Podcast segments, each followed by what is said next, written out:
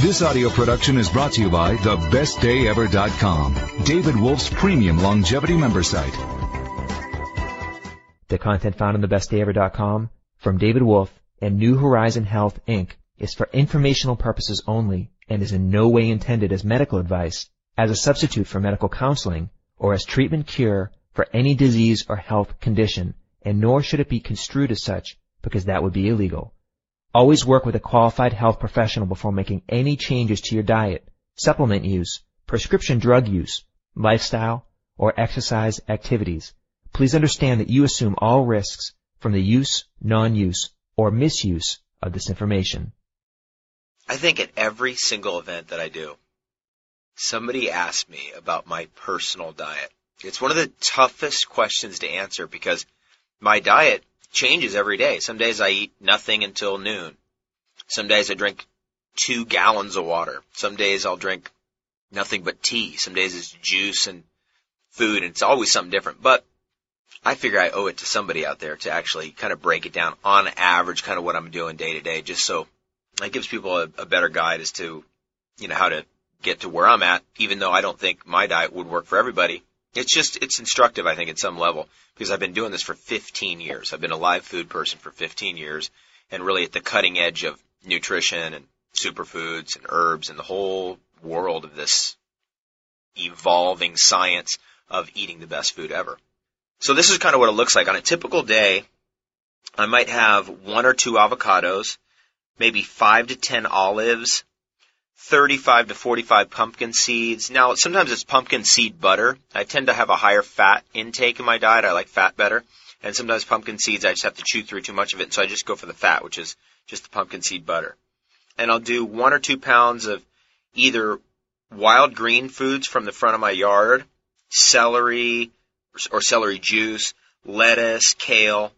Mostly I stick with the real high, rich, pigmented greens. And to some degree, I do a lot of parsley as well. I really love parsley. I'll do two or three handfuls of citrus fruit, apples, berries, or other juicy fruits. This is really important for me, especially after I eat. I like to keep hydrated after I eat, and sometimes I become dehydrated. Um, and I, I can't drink water because it dilutes the digestive juices. So I'll just have an orange, or I'll just have a tangerine, and that really helps my digestion. It's really a nice thing to do. When in season, I'll dip into the hot peppers and uh, I used to be a habanero maniac. Habanero is a type of California slash Mexican super hot pepper. I mean, this stuff is like fierce. You, if you get even a little bit of that oil on your finger and you touch your face, it'll be burning you for like 20 minutes. You have to wash it off. It's just, it's challenging. Anyway, I used to eat tons of those. I really am favorable right now though to jalapenos. I love ripe red jalapenos, especially the very bottom of them, just the first little nibble off the bottom, because that's where most of the vitamin C is, and that's where the least amount of heat is, but still got some spice and the best taste and flavor. I'm a big fan of seaweed. I love nori, dulse. I, I won't eat an entire bag of seaweed in a day, but I might eat a quarter of a bag. And I mean, when I mean a bag, I'm talking about the Maine Seacoast vegetable size bag, which I believe is about, it's like two to four ounces or something like that. So I might do d- nori, dulse, sea palm is really a favorite. Sea lettuce is also a favorite. And occasionally I'll dip into like hijiki or wakame or something like that. I definitely am a superfoodist, so a big part of my diet consists of cacao, spirulina, bee pollen, maca, goji berries, and it's it's some some around like three or four tablespoons of spirulina, three or four tablespoons of bee pollen, three or four tablespoons of maca, three or four tablespoons of goji berries or goji berry powder, and that all goes into the smoothie. And then underneath that, I'll have the equivalent of about 15 to 20 cacao beans of nibs or beans or sometimes cacao powder and or cacao butter. And that will go into a smoothie that I'll do. So in the morning, I'll typically eat maybe around 11 a.m. So I'll get up in the morning, I'll drink tons of water. That's the very first thing I do, and I make a water elixir of some sort. So from spring water, I'll add zeolites in there, and, and then I will add in, sometimes I'll put MSM in there, but lately I've been doing Ormus Gold. So Ormus Gold is, really has a high affinity for water. It just goes great in water. And then I'll put in sometimes a little bit of Celtic sea salt and a little bit of Patrick Flanagan's Crystal Energy, and I'll blend that whole thing up.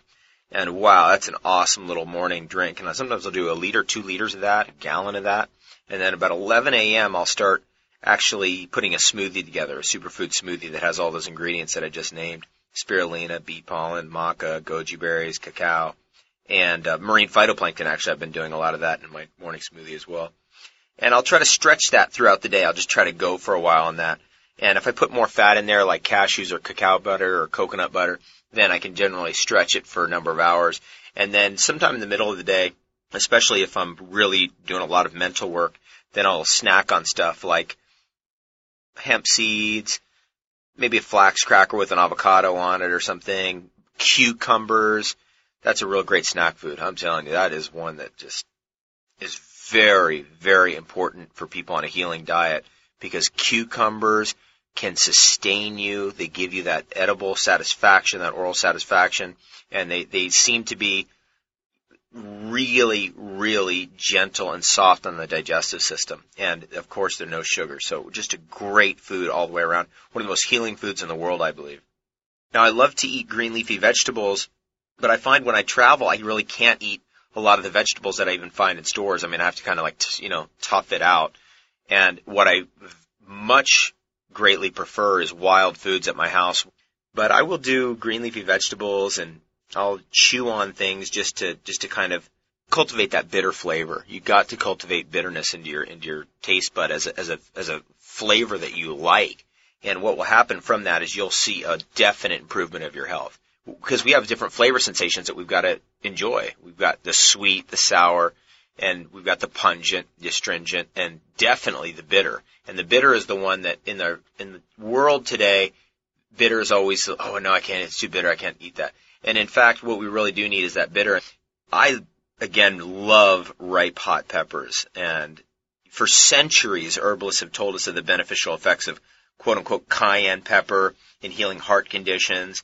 I've also found that hot peppers are great for stimulating the digestive tract or burning out the bad guys, the castaways, the stowaways that are down the digestive tract somewhere. And of course, hot peppers are naturally high in antibiotic sulfur compounds. And so they're really good for your immune system. And they also support all those things that require sulfur in your body, like your hair, your skin, your nails, your liver, and pancreas. I want to mention that due to my long experience as a raw foodist and as a raw vegetarian, as a raw vegan, I definitely disagree with the natural hygiene philosophy of including no hot or spicy foods in the diet, like onions, garlic, ginger, hot peppers, radishes, etc. I believe that these foods play very important roles for some body types. And some body types are very balanced by these kinds of foods. Some body types are not balanced by these types of foods. Like people who tend toward to be very aggressive, very angry, very edgy, they can be thrown over the top by a hot pepper just because it, it increases the heat too much. It's just too aggressive. People ask me, like, how often do you eat in a raw food restaurant? Is that the food you eat? What about dehydrated food? And I like dehydrated food. I mean, I don't eat much of it when it really comes down to it, but I'll tell you one thing, I definitely am not slowed down by it either. And I have found that over the years, my digestion is a little bit stronger. And it used to be that if I ate any dehydrated food, I'd feel it and I'd be slowed down by it. Now I just burn through it. I don't even notice that it's there. And that's, that's been a real positive. I, I like raw food dishes that are done by restaurants and I like flaxseed crackers. And sometimes I'll go to a raw food restaurant and I'll just do flaxseed crackers and, uh, and guacamole. And that's the only thing I'll eat. And occasionally if I'm really, really hungry, which is hardly ever, I mean, I'm never hungry really. I'm just eating for emotional reasons is, you know, that's the truth. Stress and that kind of thing. I mean, the amount of nutrition that I'm actually getting in every meal is so high that I really could live on just one meal a day easily and get everything that I needed. But, you know, just like everybody else, we eat mostly for emotional reasons or just to distract ourselves and just to deal with stress. And that's mostly why I'm eating. And, you know, fortunately, I'm eating the best food ever. So my body is not acquiring all the memories of the stress, right? It just moves right through. And that's the problem with cooked food is it holds the memories of the stress in your body because it sticks to the ribs. It sticks into the colon. It's gluey. It gets stuck in there and doesn't move through. We produce much more serotonin, like four times as much serotonin when we chew things. And chewing is a very good way of dealing with stress. And the best stuff to chew isn't almond butter, It's not fruit. It's really vegetables because when you chomp through those vegetables, you get all those alkaline minerals in your body and it starts calming you down and you're not accumulating any calories, but you are accumulating lots of nutrients. And I just wanted to put that out there because that is something that I've learned and definitely when I'm out hiking, I'll chew on wild grasses just for that reason, just like chewing gum. There are so many incredible raw food restaurants out there. I would recommend doing what I do, which is a lot of days I'll have a little something in the morning smoothie and then I'll fast all day long for like five, six, seven, eight hours until I get to the raw food restaurant. And then I can engorge myself on raw ice cream or something that's just by far the best, most indulgent thing ever and feel good about it and feel like there's room in there and feel like I'm not wiped out from eating too much. I had spent years when I transitioned into raw food that I really wanted to eat less. I really felt like I needed to eat less. I probably didn't when I when I look back on it. It was more just of not really being aware of how little I was actually eating. And you probably don't need to eat less. That's important to understand as well. If you're eating raw living foods and you're eating a giant salad, the amount of volume of material is might be high, but the mass is low. The actual weight of the material, because it's mostly water weight. You know, you eat a big salad, it's mostly water weight. So it might look like you're eating a lot, but you're not. And it's probably good to eat a lot in the beginning because it takes a while to transition.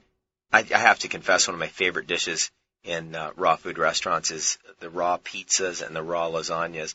I was in a raw food restaurant the other day, just had the most incredibly ridiculous raw lasagna. I mean, people were blown away, just could not believe it.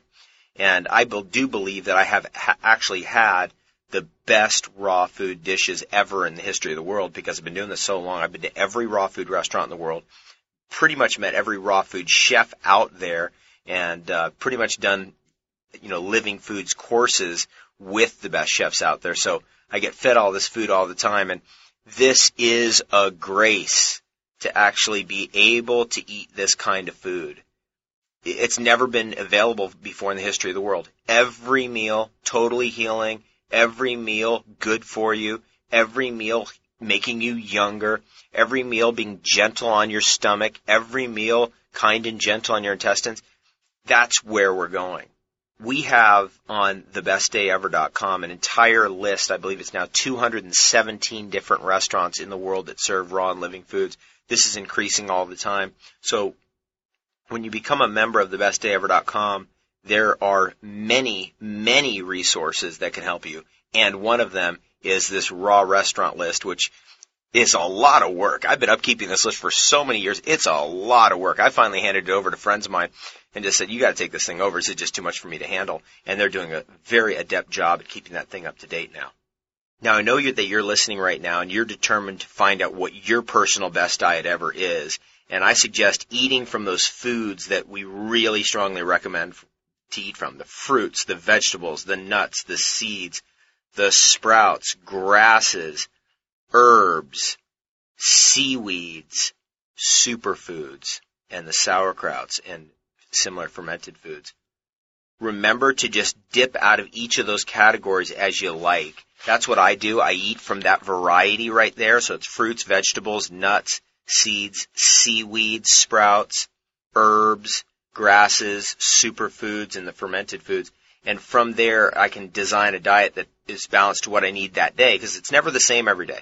I'm not the type of person who can eat the same foods every day because I'm in a different place, I'm different needs. I sometimes I'm on a liquid diet, sometimes on a solid diet, that kind of deal.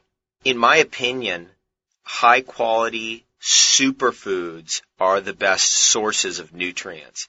This program was brought to you by thebestdayever.com. Thanks for listening.